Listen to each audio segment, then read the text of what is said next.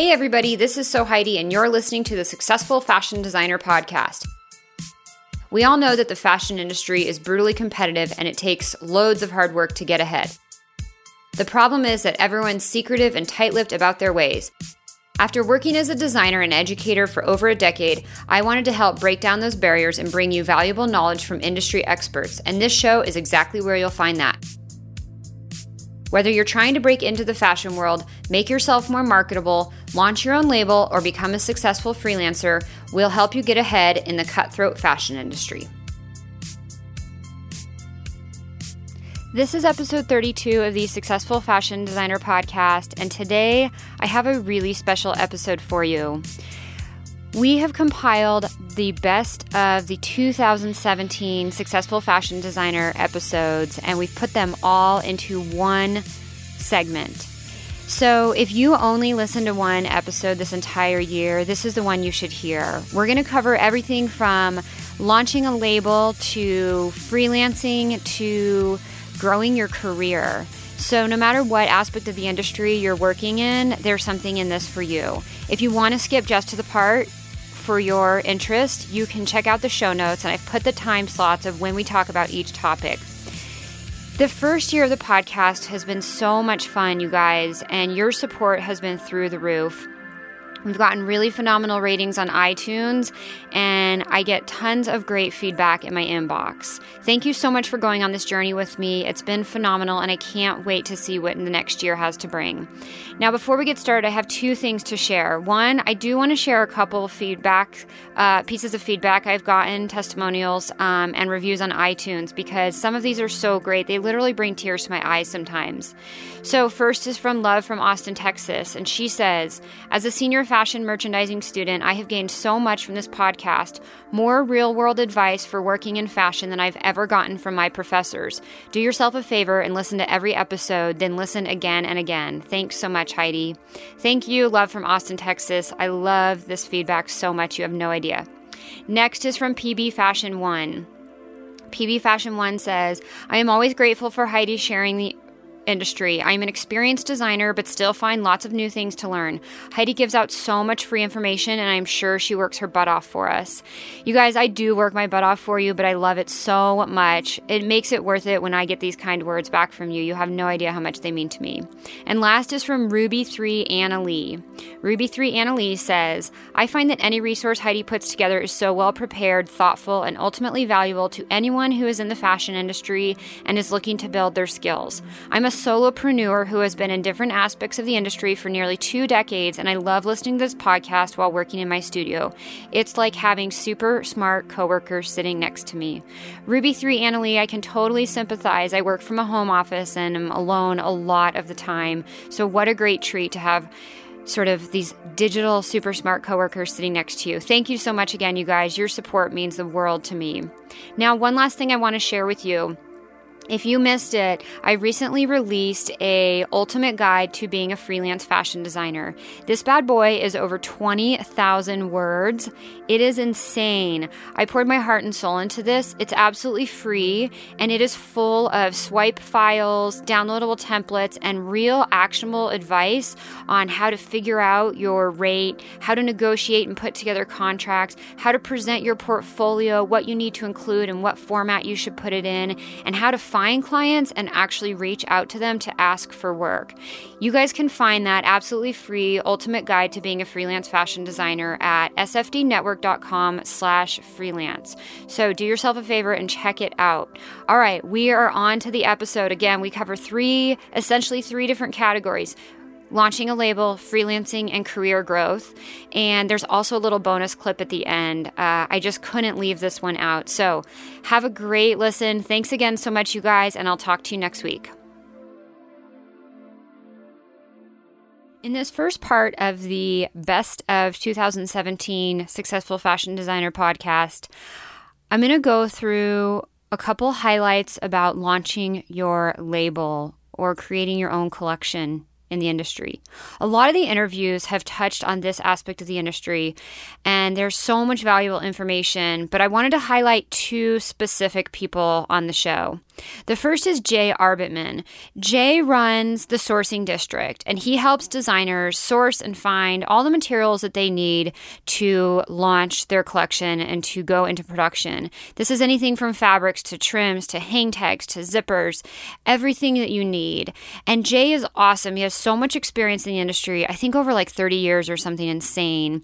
He has a lot of really sound advice. He can help you get your materials at great prices and really, really, really low minimums. Um, and I love this interview because one of the number one questions designers ask is where do I find supplies? Where do I get my resources, my, my materials, my supplies? And Jay walks us through step by step how to do that. Uh, if you want to listen to the entire episode, you can get that at sfdnetwork.com slash 20.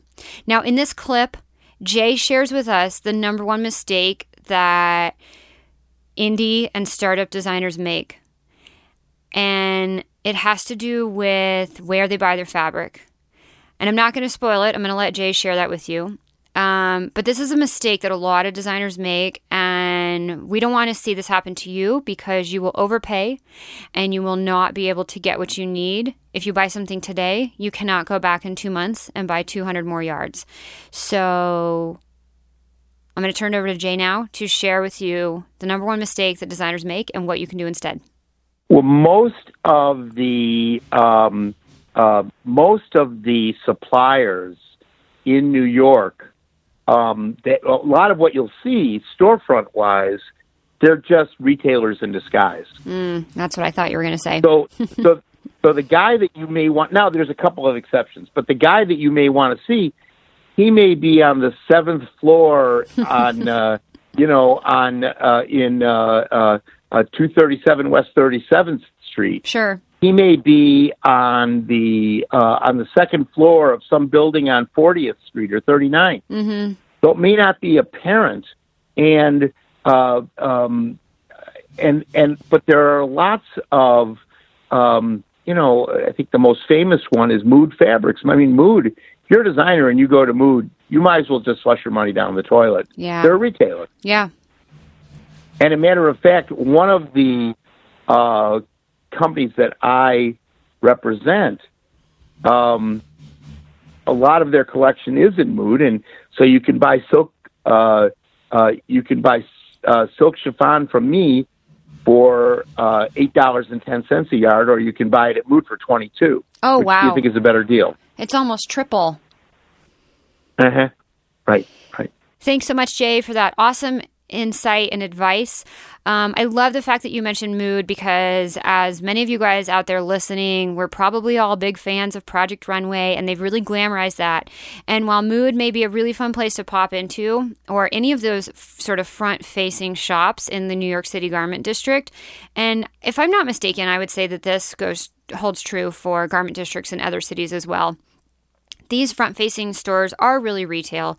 You're paying retail prices. You're not going to get the continuity, as Jay mentioned. And so, work with a real fabric supplier that can give you the continuity that's actually going to give you wholesale pricing, even if you're not buying huge, insane quantities. Thanks so much, Jay.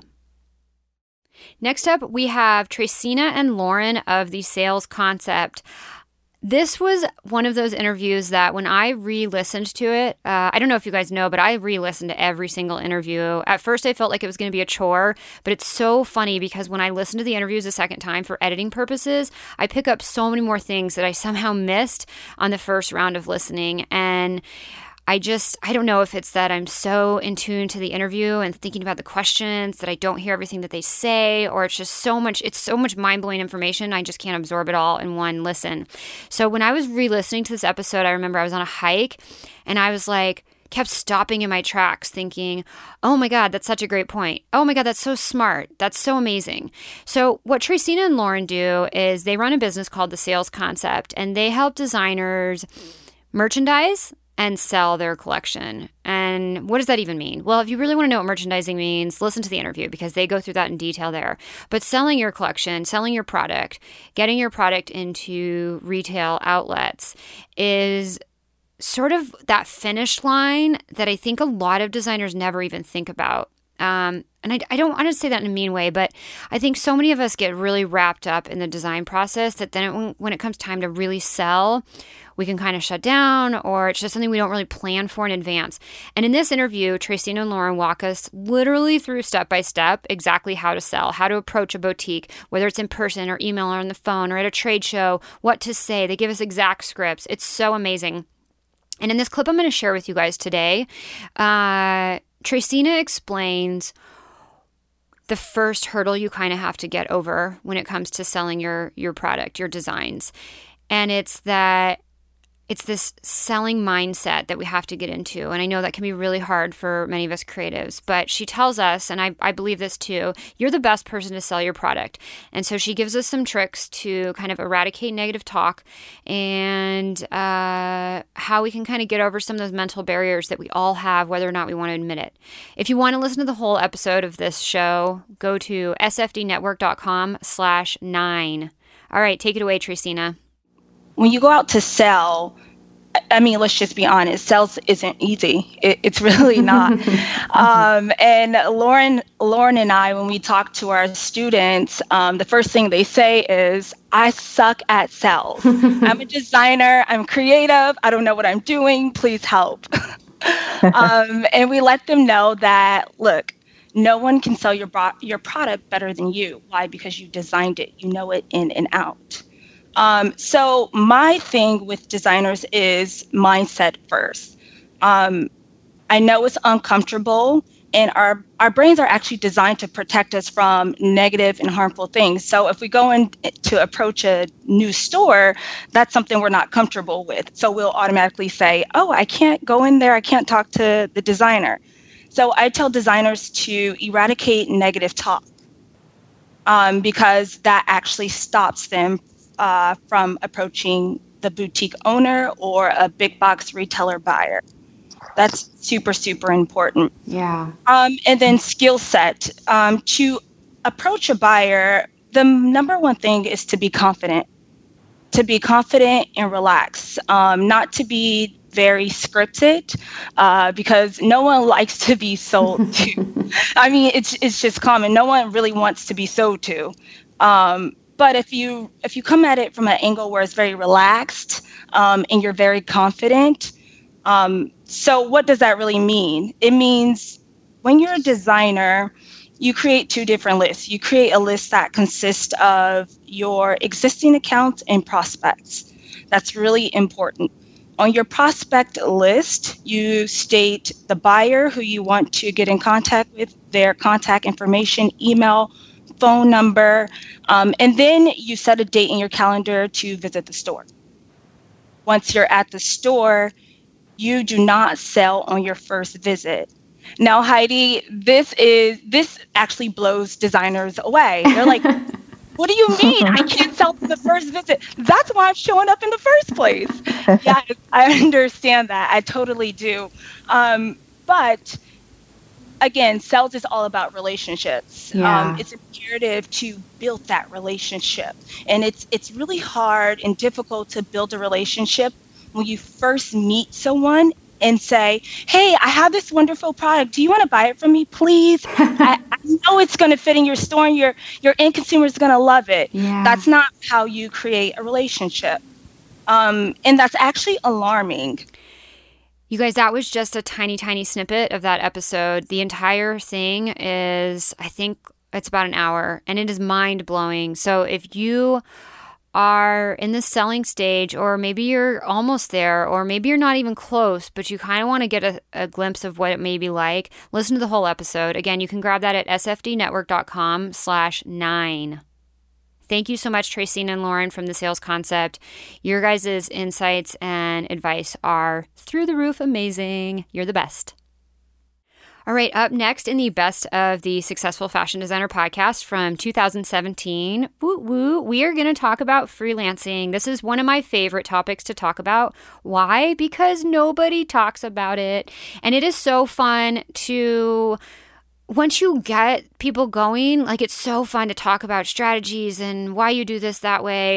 Um, and I always recommend designers to just, you know, break down that barrier and talk with other freelancers in the space and be transparent because guess what? They're just as curious about your process as you are about theirs. So have those conversations.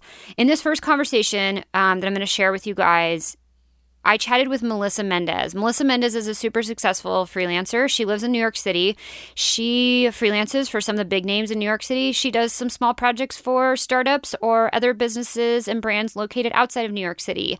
And she has gotten her success through cold email pitching, and she does a great job. She walks us through the exact pitch that she uses and and that's not the clip I'm going to share with you guys, um, but it is available if you want to listen to the whole episode. You can get that at sfdnetwork.com slash two. This was the second episode of the show. But the clip that I want to share with you is the one where Melissa talks about sort of the mindset behind sending cold email pitches. Um, because it can feel very weird and uncomfortable. You're like, why am I just going to send this company this random email that feels so bizarre? Um, but Melissa does this it works. Other designers do this. It works. These are strategies that are proven, they work. Uh, so if it feels weird to you, take a listen and check out the whole episode. Um, the other thing that Melissa says at the end, well, I'm going to leave it as a surprise. I'm not going to I'm not going to burst the surprise bubble here. So, take it away, Melissa. Why would I randomly email somebody, you know, and say, well, I offer this service and, you know, do you need it? And this is how much I charge. Um, but there, there are ways that you can do that skillfully um, and with, with finesse and not make it like super cold call you know, like that type of thing. Mm-hmm. So what I did was, you know, I obviously did a few drafts, a few iterations, and really um, designed a pitch around who I wanted to work with and just shared with them my experience in the industry, why I, you know, went out on my own and what services I could potentially provide to their business if they were interested. Um, so I, I crafted this pitch and I, you know, researched some companies that I thought were interesting and um, and then I just sent them an email. Um, so part of that was becoming educated from podcasts uh, a part of that might be me being a New Yorker and just being like, eh, well, what am I going to lose? They're just not going to open up the email and, you know, call it a day, move yeah. on, you know. Um, and, and I think another part of that was just being bold and brave. Um, you know, sometimes when you start a business, you don't know if it's going to succeed. Definitely, what I would say to anyone out there who um, has either had a business or uh, is wanting to start a business um, just do it. You know, just do it. Um, it might fail. I know this is like cliche. To, I mean, this is not you know cliche, but this is taboo to say. Um, you know, start something, but it might fail. But if you think about it, we all start things that have the potential to fail. Whether it's a relationship, marriage, um, whether you're going to start a meal tonight, you don't know if you're going to burn that meal, but you're going to cook it, right? you know, like just just go ahead and get it done and, and hope for the best um, and then do the uh, course correction, you know, as you see fit. Um, and that's pretty much how I live my life. I I work hard. I do what I need to do. I become educated. I talk to people, you know, all that jazz, and and I make course course corrections when I need to, and I don't think twice about it because I'm human. I'm not perfect, and um, nobody is. But there are so many imperfect people out here crushing it. So yes. why can't I? That's great. Okay, you guys, my actual absolute favorite part of that snippet from Melissa was there are so many imperfect people out there crushing it, so why can't I? Oh my God, I love this more than anything. Um, it's so easy for us to kind of get in our own head and get in our own way. I'm guilty of this all the time. Uh, I try to be mindful and conscious of it all the time too, though. But we all have our challenges, our failures, our mistakes, our mental BS that it's really hard to get through. But there are so many imperfect people out there doing an amazing job. And guess what? You and I and all of us are just as deserving of crushing it as they are. So get out there and crush it. Again, if you want to listen to the whole episode and get Melissa's email pitch, she gives us away gives away a free template for everybody listening um, that you can sort of edit and copy and paste to send out to brands to get more freelance work. You can check that all out at sfdnetwork.com slash two. All right, next up is the awesome, the one and only Marissa Borelli. Marissa is a super, super successful freelancer who I air quotes met on Instagram. Um, she does a great job of sort of posting a really good balance of personal and work related stuff. And she's just real. I love that about her. She's just a real person. Um, anyway, I reached out to Marissa on Instagram. I was like, hey, I like what you're doing. Do you want to do this interview on this podcast thing I'm starting?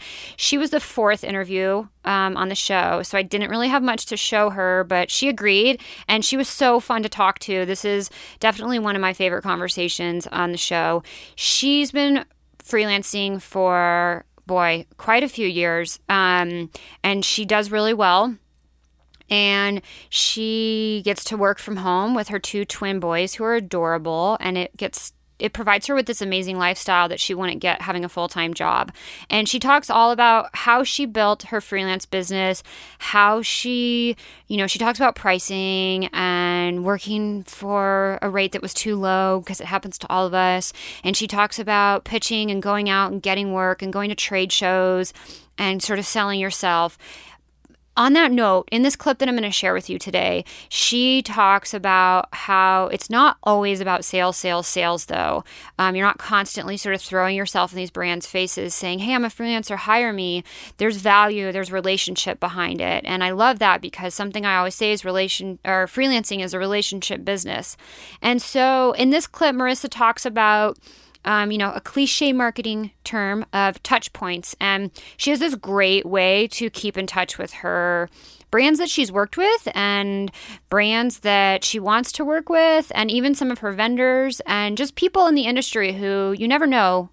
Someone knows someone who knows someone who needs a project done and she could help them with it. So she keeps in touch with people and she's going to tell you exactly how she does that, uh, both uh, digitally and then she also does some of it in person. So I will let you take it away, Marissa, and share your freelancing touchpoint strategies with us now. So once a month, I send out an email and it's, I link five top articles about our industry. So it could be fabric, it could be, you know, how, how Lucy was closing all their doors, um, so and so's going public, things like that um, I'll link all, all those articles and just once a month.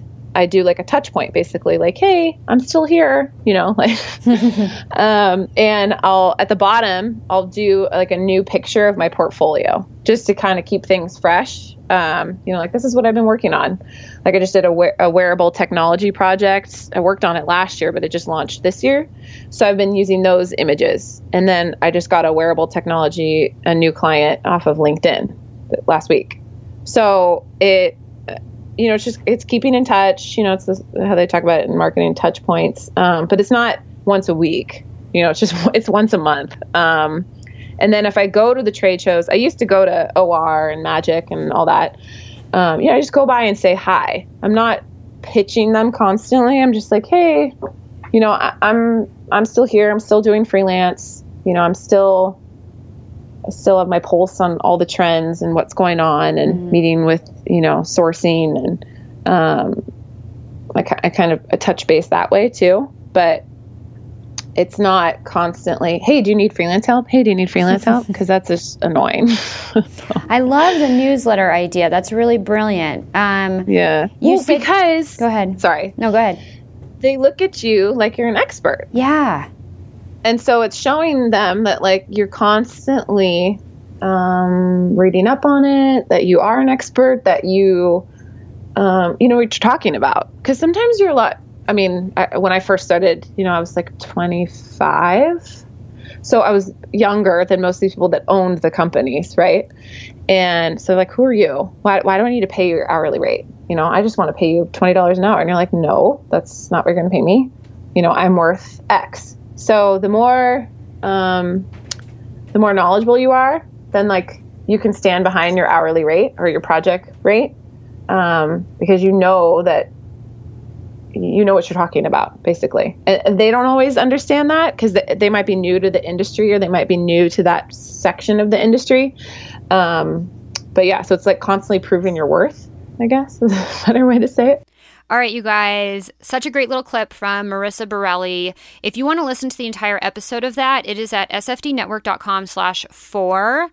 Again, that was one of my earlier episodes. Uh, doesn't mean it isn't awesome, awesome, awesome. It was so value packed. If you are interested in freelancing or think it might be something you want to explore, or you already are freelancing, there's still so much to take away from Marissa's uh, interview. So check that out, sfdnetwork.com slash four. Thank you so much, Marissa.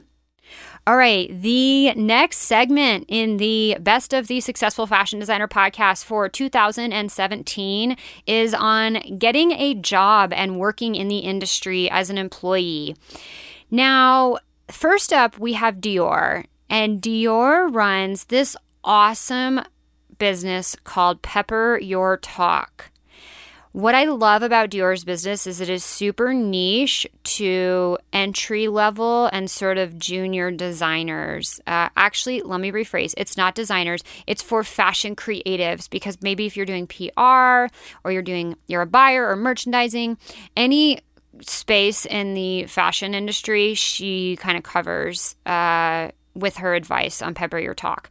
And she's just so genuine and she cares so much about the success of of all of us who are trying to get started in the industry. And she shares tons of that advice. Um, in this clip I'm going to share with you guys today, she talks about how you can kind of tailor your CV or your resume, even if you have no experience. And so I know one of the things a lot of designers or or creatives in in the fashion industry are curious about or frustrated about or don't know how to do is, well, how am I supposed to get? No one will hire me if I don't have any experience. And she has some really clever ways to sort of reframe some of your experience that maybe from a completely unrelated job or maybe from your personal life on your CV or your resume so that it works for that job role that you're applying to. And it's very simple to do. It's just brilliant the way she goes about it. Um, if you want to hear the entire episode, you can check it out at sfdnetwork.com slash 18. And now I will let Dior talk to you guys for a minute. If you have no experience and you want your CV to look good, think about the types of jobs you're applying for and think about what the top five skills they require of you are. So if it's, I don't know, someone who's a quick thinker, someone who's independent, um, knowledge of computer programs, look at what you've done previously, even if it's things you do in your spare time, and think about how you can demonstrate those skills through those activities. Because skills are always transferable. There's always, you can learn something in one arena and completely like put it in a different space and make it make sense. So think about how you can pull skills out of the things you do on your weekends or mini projects you've worked on for yourself and make those shine. So, for example, um, there was a girl that came to me who wanted to like work in buying, but she's never done anything to do with buying before. So we looked at job descriptions um, for I think buying assistants, assistant buyers, and it was so easy. Like they wanted people who were commercially aware, people who had knowledge of trends and industry, mm-hmm. people who were good on Excel with numbers and stuff. So we looked at things she'd done previously, no fashion experience, but we looked at how she'd helped out, I don't know, in her Saturday job and how she, um, did stock take and stuff like that and how that makes sense because in buying you work with numbers and with stock take you work with numbers. Mm. So we found ways to just make it look as though she had, not even look as though she had the skills, but kind of she'd got her feet wet a bit in that in those specific areas. And then with like commercial awareness and trends and stuff she wrote down specific websites that she reads day in and day out. So like business of fashion. Mm-hmm. um, WGSN and all those other trend websites, and she it shows that she knows where to get this information, and she's actively seeking this information on her own. Mm. So it's it's just about being smart with the information you put. Everyone says lie in your CV and do that type of stuff, but actually you don't have to lie if you just find ways to start doing the stuff without having the job. So one of the things I love that Dior says is, you know it's all about being creative with how you have to kind of shape the stuff you've done, whether it's working in retail or some personal hobbies, shape it and package it and position it in a way that makes sense for the job you're applying for. Um, it doesn't mean lie, But, you know, so much in marketing and selling, which let's be honest, your resume is a way to market and sell yourself. And so much in marketing and selling is positioning and sort of packaging. And again, that doesn't mean lying, but that means like getting creative with how you present something. And so think about that. You're a creative, so get those creative juices flowing and apply that to your resume. Um, she also says, and I, I don't remember if it's in the clip or not, but she mentions in the episode a couple times that your CV, your resume should not be done in one night. So, you know, don't feel bad if it takes you a little bit of time, get some feedback from other people and it's always a work in progress. Um, you know, it doesn't mean you should sit on it and never send it out, but it also doesn't mean that it gets done overnight. So don't feel like frantic if you're sitting down for one session and you can't figure this out. Take a little bit of time, talk to some people, get creative on how you can position yourself in the market. All right, next up, uh, related to getting a job and working in the industry is Chris Kidd. Now, you may not know the name, but I guarantee that you know the website. Chris Kidd is the founder of stylecareers.com. And this was one of the episodes that I got the most feedback from. You guys loved, loved, loved this so much. If you haven't yet, you have to listen to the full episode. Um, it's episode six, so it's sfdnetwork.com slash six. And Chris is a wealth of knowledge because he talks to these brands day in and day out. He talks to designers day in and day out. He does career fairs, and so he sees what they're working on and what their resumes and portfolios look like. And then he talks to the brands because they're posting jobs on his website. Um, if you're not familiar with stylecareers.com, it is the world's largest fashion only job network. And so it's a place to find jobs only for fashion. So it's the only site of its kind. And Chris shares so many, so many, so many amazing things. But the one that I picked out for you guys for this best of episode is specifically about finding a job when you are more experienced. And I'm not going to lie, what he says at the beginning might feel like it's soul crushing. If you're a designer out there listening and you are more experienced and maybe you're in the job hunting process and it's taking you a lot of time, first of all, know that you're not alone. Uh, but second of all, Chris gives us a very strategic and actionable strategy that you can use to set yourself apart. So if you are experienced, um, and this actually, I would apply this to experienced or even entry level. Um, but experienced specifically, you need to do this on your resume. Uh, and Chris tells us exactly what you can do on your resume to make sure that you stand out and that you get the job over someone who's less experienced and cheaper. Because uh, I know that can feel really hard if you get beat out just because someone was cheaper but they have less experience. So here's how you can get your rate and land the job with a bunch of experience. This is what you need to do on your resume. Take it away, Chris. You know, companies are less willing to part with the money and then they can find talent that, you know, let's say a younger designer is as, let's say, 80% as effective as the older designer, but she works for half as much. You know, the, the, the money says you, you go with the younger designer. Mm-hmm. You know what I mean? And so the, you know, the, the challenge um, for um, you know more experienced professionals is that they really have to be able to prove their worth and really sell uh, potential employers on the return on investment that they offer. Does that make sense? It does make sense. Um, and and we, we preach this a lot to people is, you know, most, you know, this is more, it's more obvious or it's more prevalent with younger designers or younger professionals. Um, but it's always like a, a money equation w- with any sort of employment. You know what I mean? Uh, candidates are selling labor, and uh, you know employers are buying that labor, right? And they want to make a profit on the labor, right?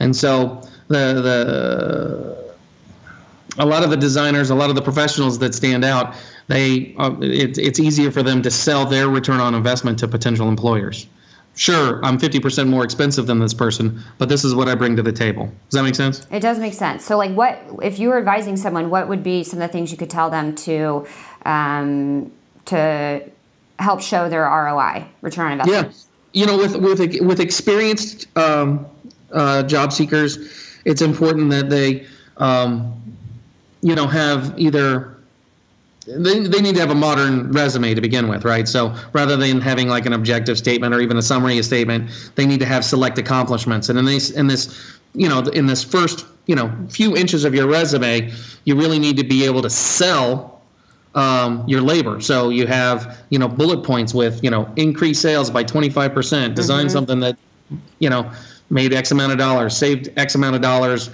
by instituting new process, whatever it is. You know, like if you can tell a company that you're going to either make them money or save them money within the first few inches of your resume, you have an advantage over other people. All right. Thanks so much, Chris, for being really real with us there. Um, you guys, you do have to keep up and keep your resume modern. You know, it's not this old template that it used to be. You really do. You have to show brands value. You have to show them what they're going to get. Um, brands nowadays, businesses, you know, people are, I shouldn't even say nowadays, it's, it's always, businesses are running based on making money and they look at you as an investment and you have to show them how you're going to return on that investment. So think about that. And if you want tons more insight, check out the whole episode. I highly suggest that you do, whether you're currently employed and you're maybe thinking about a new job or you're looking for a new job. Um, this is such a wealth of knowledge, uh, the entire interview with Chris. You can find that again at sfdnetwork.com slash six. And last up on the Best of the Successful Fashion Designer podcast for 2017 is a clip on fear. I very intentionally chose this one, uh, not just for the last one, but chose it in general because this applies to all of us, every single one of us, no matter how much we may deny it. There is fear in our heads, and it often debilitates us from doing things. And I don't want to discount anybody's fear, but I do believe what Solomon says is right in this interview. And he talks a lot about sort of how you can, you know, not to get all hippy dippy on you, but how you can sort of manifest things. And, you know, it's very easy to let your brain go into a tailspin and panic and fear and anxiety, and that prevents you from doing things. Um, and he has some tricks specifically to make that not happen. Um, Solomon is an amazing man. He and I connected randomly through my email list and I've had a few conversations with him. Everyone is just amazingly genuine and he's just a wealth of knowledge and inspiration, insight. Uh, I actually did two parts of a podcast with him. The first part was on creativity, um, and the second part of his show was on fear. We wound up talking for like an hour and a half, so I broke it into two. Um, the clip I'm going to share with you today is about fear, and it is at sfdnetwork.com slash 24. If you want to listen to the one about creativity, it's episode 23, so just slash 23. Um, Solomon has a ton of experience in the industry, I think maybe 15 years. He works at a big brand in LA, um, and he's just so cool, calm, and collected, and an amazing man. Um, I really hope you enjoy this clip. And if you want to listen to more, again, you can check out his other episodes at sfdnetwork.com slash 24 or slash 23 if you want to listen to the one on creativity. They're both phenomenal. All right, take it away, Solomon. Meisner says action equals emotion right? So Meisner, celebrated acting teacher, uh, he had these ways of getting actors to get to a place that was authentic. And so, you know, some, some people call it act as if, but uh, and the emphasis being on the act as if, right? So behavior actually influences our emotional state. So one of the exercises that he used is he's like, okay, so walk down a street on a sunny day, sl- uh, slowly quicken your pace, and start glancing backward. And by the end of the block, you will be terrified oh as though somebody's God. following you. I'm like because feeling panicked already.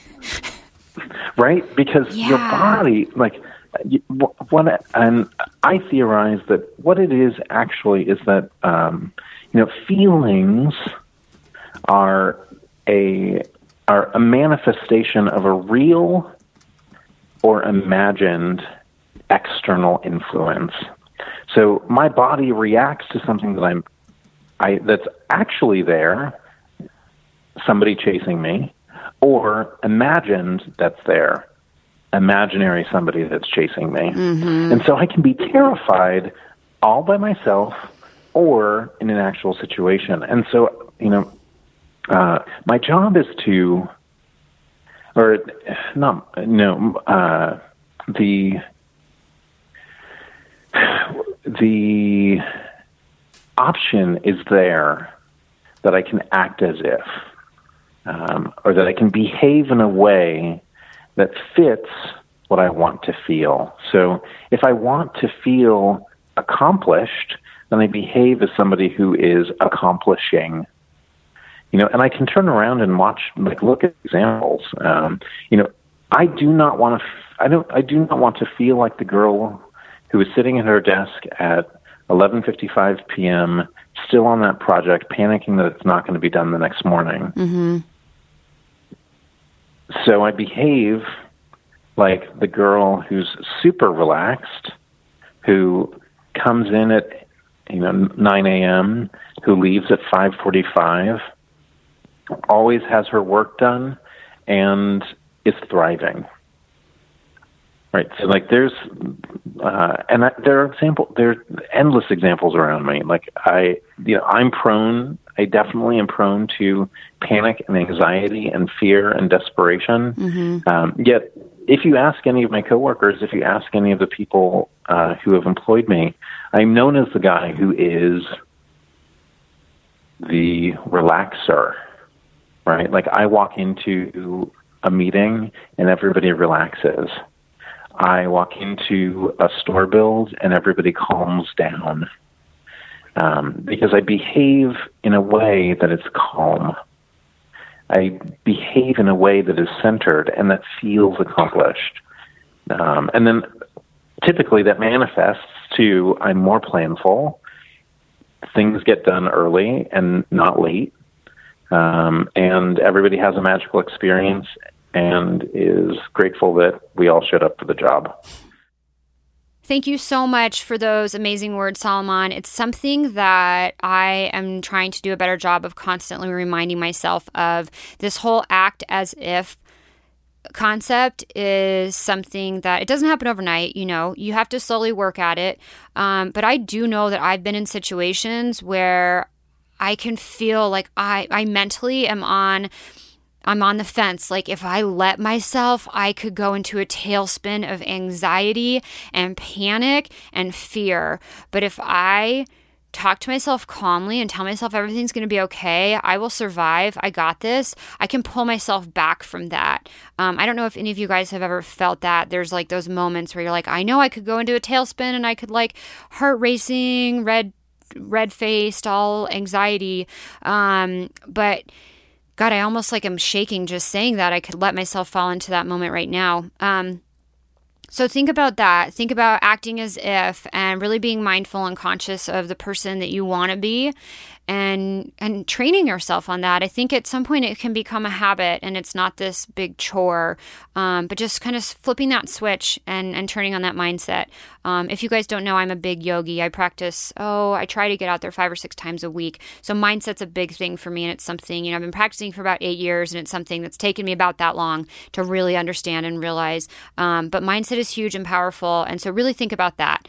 Um, and if you need more support on setting a really great mindset. Check out both of Solomon's episodes. Part one on creativity, sfdnetwork.com slash 23, and part two on fear, sfdnetwork.com slash 24. Thank you so much for listening to episode 32 of the Successful Fashion Designer podcast. I really hope that you enjoyed the compilation of all of the best of clips for 2017. It was really hard to pull this show together. I re listened to a lot of episodes, I made a lot of notes, and it was really tough to sort of narrow down which episodes I wanted to feature and which clips from those episodes I wanted to check out. So, again, if you want to check out any of the full episodes that you heard clips of today, all of those are linked in the show notes, so take a look there.